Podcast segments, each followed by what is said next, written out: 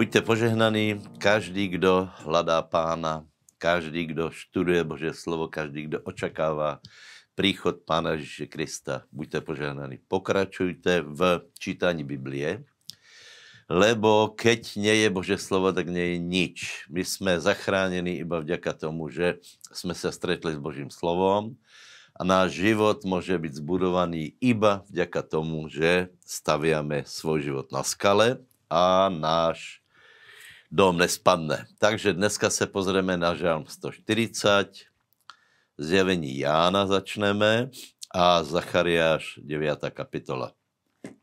Takže žalm 140, prvých 5 veršov, no tak uh, prosím vás, je až pozoruhodné, ako často David hovorí ve svojich žalmoch o nepriateľoch. Hej.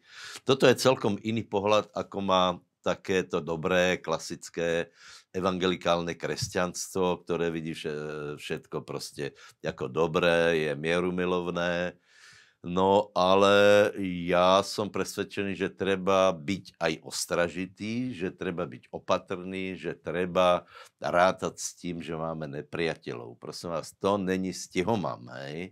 Aby si někdo nemyslel, to je úplně normálně triezvý, triezvý postoj, lebo diabol tu ještě stále je a diabol ještě stále má svojich služebníkov, ktorí nás chcú zastavit, obmezit, namotat, eh, vyrazit z cesty, tak já si myslím, že že eh, je na městě opatrnost a Dávid hovorí v pátém verši ostrihaj ma, hospodine, zachovaj od rúk bezbožníka, uchovaj ma od muže ukrutnosti, od tých, ktorí myslia vyrazit z mojej vyrazit moje kroky. Takže je to úplně triezvé a David se modlí takto a já se modlím těž takto, aby nás pán ochránil. Lebo hodnoty treba vydobiť a ty nezískáš iba tím, že, že budeš dobrocentrický, ale budeš aj bojovat a hodnoty potom treba aj ochránit.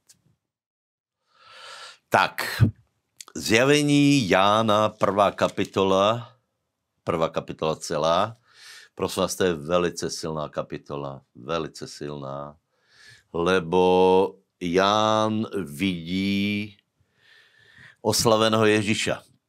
Oslaveného Ježíša a to je veliká sila, lebo Ján padá, popri tom viete, že byl priateľ pánov a padá jako mrtvý a je ohromený z Božej slávy, z tej premeny, která se stala s Mesiášom. No a vidí ho skutečně v sláve, ale čo je zajímavé, tak, eh, tak pán se představil eh, v 20. verši tajemstvo sedmi hvězd, které si viděl na, moj, eh, na mojej pravici a sedm zlatých světíků je toto. Sedm hvězd jsou aněli sedmi zborů a sedm světníků, které si viděl, je sedm zborů. Takže v prvé části zjavenia sa představuje Ježíš oslavený a potom hovorí odkazy zborom, hej. Víte, že teraz je, eh, eh, teraz je populárné také nebezpečné učení, že Ježíša chceme, církev nechceme. Eh, Ježíš se představuje jako ten, který je Boh církve hej, boh zborov, hej, velmi mu na nich záleží.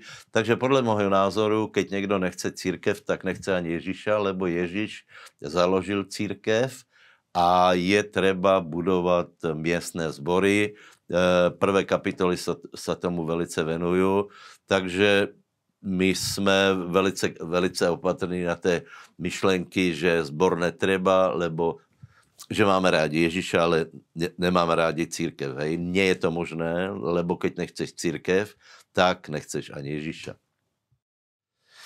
Zachariáš 9 až 11.7, tak eh, na začátku 9. kapitoly znovu tu vidíme a vůbec aj ďalej, tam vidíme eh, súdy na určité národy, konkrétně na Filištínou, na, na ten sever od Jeruzaléma a na východ. E, s tím, že je velice důležitá, tam je pasáž e, od 9. verše a tam je známé proroctvo ako Mesiáš prichádza na oslátku. Hej.